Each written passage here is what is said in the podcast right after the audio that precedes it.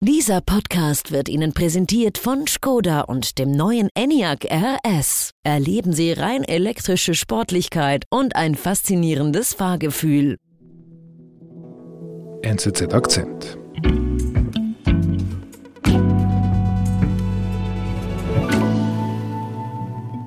Die dreckige Seite der Nagelstudios. Was bisher geschah.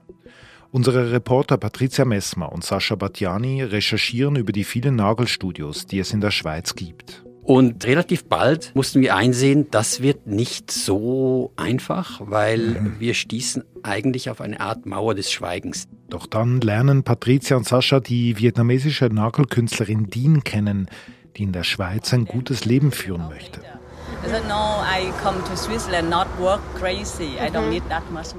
Doch das Leben von Dean ist hart. Hier beginnt eigentlich ein Leben, man kann schon fast sagen, einer modernen Sklavin. Dean schafft es nicht, auszusteigen. Naja, also sie stammt natürlich aus bitterster Armut. Dean und viele andere aus Vietnam träumen vom Aufstieg durch die Nägel. Und um diese Motivation zu verstehen, dachten wir, müssen wir dorthin, wo eigentlich alles beginnt. Und meine Kollegin Patricia Messmer flog dann nach Ho Chi Minh.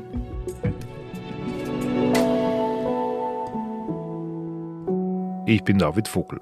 Heute Teil 2 Diens Heimat.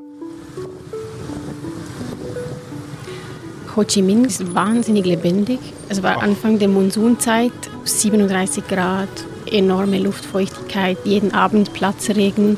Und wo bist du als erstes hin? Ich habe mich in der Stadt durchgefragt, wo man hingeht, wenn man über Nägel was erfahren will oder über, über Nagelkunst.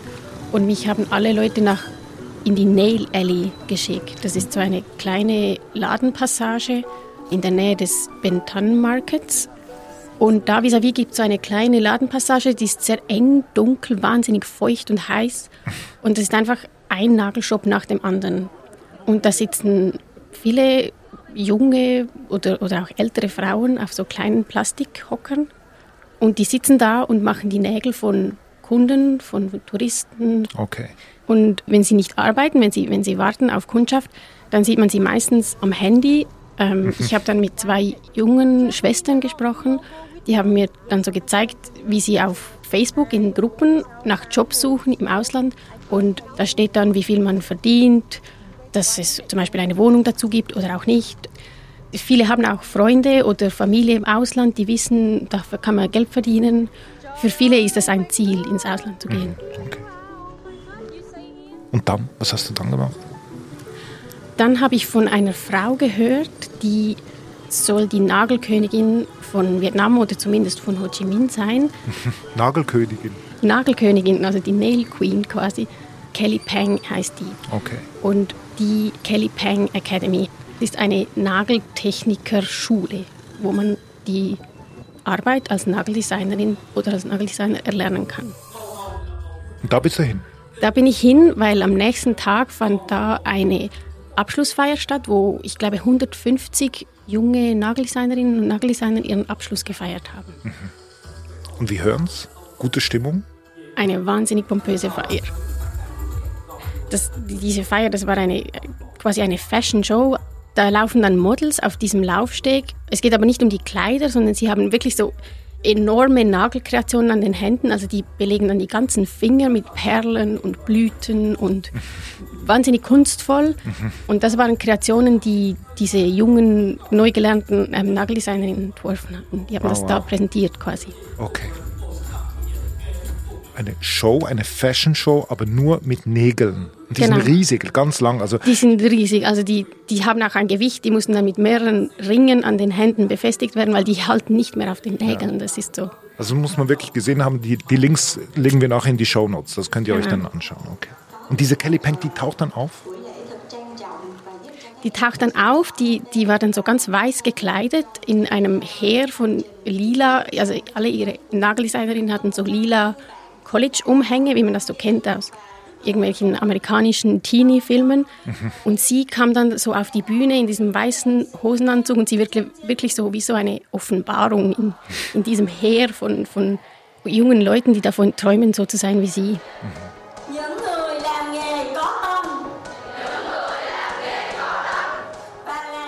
Was weiß man über sie?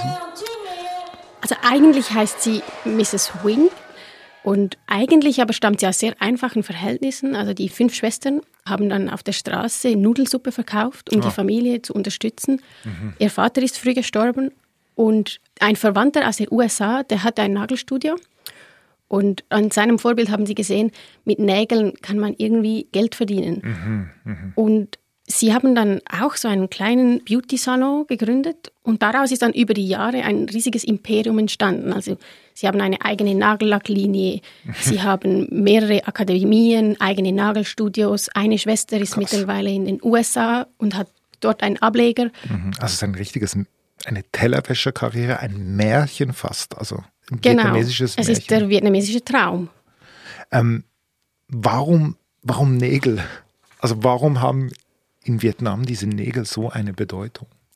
Das hat mit dem Vietnamkrieg zu tun, aber diese ganze Nagelstudio-Branche ist eigentlich nicht in Vietnam entstanden, sondern in den USA, mhm. weil dahin viele Flüchtlinge nach dem Krieg geflüchtet oder während des Krieges geflüchtet sind. Also 70er Jahre. Das war in den 70er Jahren, genau.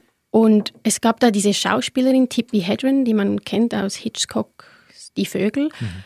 Die hat sich da engagiert in diesen Flüchtlingscamps und hat nach Möglichkeiten gesucht, wie man vor allem den Frauen Einkommensmöglichkeiten schaffen kann und hat dann eines Tages ihre eigene Maniküristin mitgebracht, weil sie dachte, das könnte für diese Frauen eine gute Möglichkeit sein, auf die Beine zu kommen ökonomisch. Mhm. Und hat dann, glaube ich, 20 Frauen ausgebildet und daraus ist 50 Jahre später ein Milliardengeschäft entstanden. Mhm. Und ich glaube, in Vietnam selber ist Kelly Peng die Frau, die, die sehr sinnbildlich dafür steht. Okay. Alle wollen so werden wie Sie? Ja, aber um diesen Traum sich zu erfüllen, müssen sich viele massiv verschulden. Also mhm. erstens ist diese Ausbildung schon nicht günstig, also da bezahlt man locker 1000 bis 1500 Dollar für. Mhm. Und wenn man ins Ausland will, kostet das auch für viele Vietnamesen sehr viel Geld. Mhm. Vietnam hingegen aber lebt nicht so schlecht von diesen Leuten, die ins Ausland wollen. Also es gibt, glaube ich, 5 Millionen Vietnamesen, die im Ausland leben. Mhm und im, zum Beispiel auf den Bauarbeiten, viele arbeiten in der Gastro oder eben in Nagelstudios in der Kosmetik. Mhm.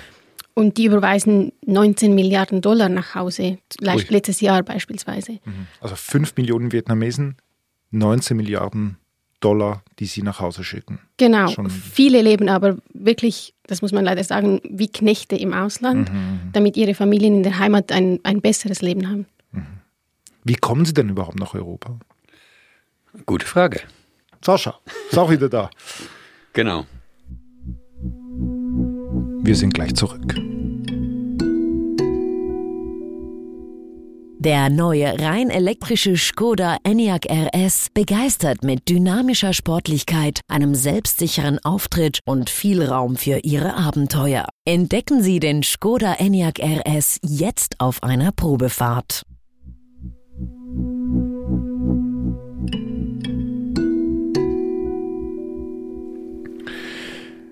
Die Vietnamesinnen und Vietnamesen also, haben also große Hoffnungen, dass sie im Ausland reüssieren. Sie müssen auch reüssieren. Das ist eine Investition, hat Patricia vorher erzählt. Wir kommen zurück, Sascha. Wie kommen die Vietnamesinnen und Vietnamesen zu uns nach Europa?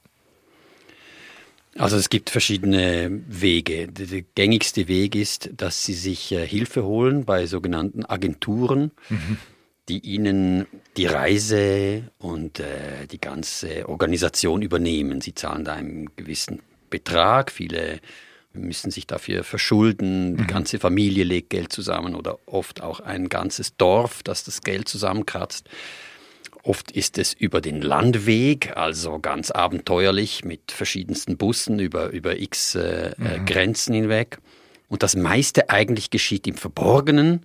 Also wir wissen das alles gar nicht und äh, merken es erst, wenn, wenn es zu traurigen Tragödien kommt, beispielsweise mhm.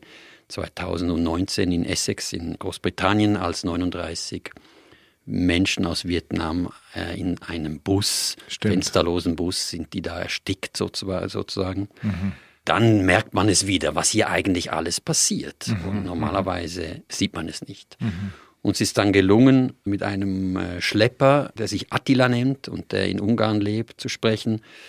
2015 in dieser bekannten Flüchtlingssommer, da hat er begonnen. Und der sagt heute, dass er sein Geld eigentlich äh, lieber mit Asiaten macht, weil die sind easier, die stellen keine Forderungen und er könne eigentlich mit einem Bus am helllichten Tag durch Europa fahren und die in den Schengen-Raum schleusen und die meisten meinen es seien Touristen. Mhm. Eine der neuesten Routen, wie wir entdeckt haben, ist Malta. Ähm, mhm. Wir haben da von einer Menschenhandelsexpertin vernommen, dass viele, vor allem Minderjährige, kommen über Malta, weil die da sich für Sprachschulen anmelden und dann ein oh. Visum bekommen für drei Monate mhm. und mit diesem Visum aber versucht haben, weiterzureisen. Und Malta deshalb, weil Malta ist ein EU-Staat und für sie ein sehr einfaches Tor nach Europa, weil sie damit dann den Schengen-Raum erreichen können. Okay. Und Malta hat dann begonnen, die Pässe einzuziehen, damit die Leute während diesen drei Monaten nicht von der Insel können und gibt sie dann erst zurück, wenn sie zurückfliegen. Mhm. Wir haben von, aber von einem erfahren, dass also die zahlen wirklich teilweise 20, 25.000 bis zu 60.000 Dollar, um nach Europa zu kommen. Und man muss sich das vorstellen, das sind Schulden, die bezahlt man Ewigkeiten zurück und mit diesen Schulden sind sie eigentlich gefangen in dem System. Also da, die müssen sie abarbeiten und deswegen müssen sie auch Arbeitsbedingungen akzeptieren, die wir alle nicht akzeptieren würden. Mhm. Und eben Arbeitsbedingungen. Ich meine, da muss ich jetzt an Dean denken, an, an eure Protagonistin von Folge 1. Die muss das ja alles ertragen. I'm so tired. Yes, I understand. Ja, wir haben dann äh, Dean in Wohlen getroffen. Es war, es war Sommer, es ging ihr schlecht. And I get very panic. Mhm. Sie hat davon gesprochen, Angst zu haben. Sie, sie war dann schon illegal in der Schweiz, weil sie ja keine Verträge mhm. von den Nagelstudiobesitzern erhielt. Äh, hielt sie sich illegal in der Schweiz auf. Mhm. The police come, they will catch me and send me out to Switzerland. Das war für sie ein, ein, ein Riesenproblem. Äh, was, mhm. wenn sie von der Polizei äh, kontrolliert wird, was sagt sie dann und so weiter. So I keep my panic inside, yes. but I'm very worried. Yes. Um, ich glaube, sie hat in dieser Zeit wirklich enorm gekämpft mit sich selbst. Sie hat auch mehrfach überlegt, aufzugeben. Sie, sie fühlte sich auch unfair behandelt, weil sie wusste, aus ihrer Zeit aus Schweden sehr genau, dass man braucht Verträge, man muss angemeldet sein, man braucht Sozialversicherungen. Und sie wusste, das habe ich alles nicht. Sie war auch schockiert teilweise, was sie von anderen gehört hat, die dann jahrelang hier waren und nicht mal Ferien beziehen durften. Und sie hat auch gemerkt, es ist ein System. Mhm. Also gerade mhm. in Gesprächen mit den anderen hat sie gemerkt, Moment, ich bin ja gar nicht die Einzige, das mhm. geht ja allen hier so. Und das ist der Grund, warum sie bereit war, mit euch zu sprechen?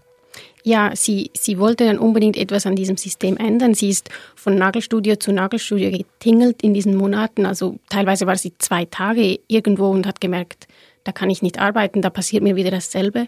Und irgendwann fand sie, wir müssen das doch ändern. Das kann doch nicht sein, dass einfach in einem Land wie der Schweiz so abläuft und, und alle das einfach akzeptieren. Mhm. Es war aber auch viel Angst im Spiel. Also das hat sie uns immer wieder gesagt. Die vietnamesische Community ist klein in der Schweiz. Mhm. Da erfährt man auch voneinander, wenn jemand spricht oder wenn da mhm. plötzlich Artikel erscheinen. Und sie ist dann leider plötzlich abgetaucht. Also wir haben sie dann oh. nicht mehr erreicht. Mehrere Wochen. Wir wussten nicht, wie es ihr geht. Wir, wir hatten keine Ahnung, wo sie ist, ob ihr was passiert ist.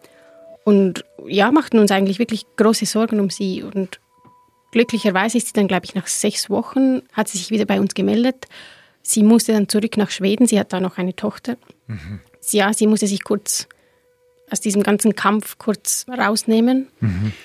Sie kam dann zurück nach, äh, in die Schweiz und hat dann über diese berühmte Facebook-Gruppe, in der man sich da die Jobs zuspielt, hat dann gelesen, es gibt eine, eine neue Stelle in Luzern und okay. ähm, der Chef, der hatte offenbar dann gute Bewertungen sozusagen.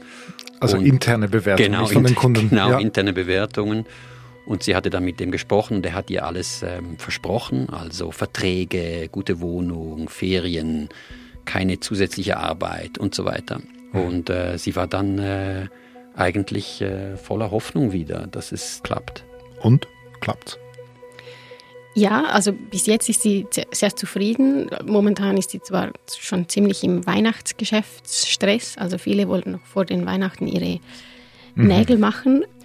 Und ja, sie sitzt logischerweise weiterhin auf ihrem Stuhl hinter der Maske und, und feilt Nägel, sehr anonym. Aber ich glaube, für sie selbst hat sie es geschafft, so aus, aus dieser Unsichtbarkeit herauszutreten und, und zu einer Sichtbaren zu werden. Mhm. Zu einem Mensch.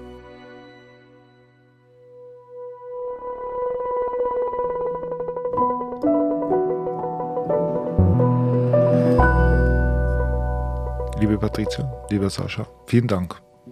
Danke, Danke für die Einladung.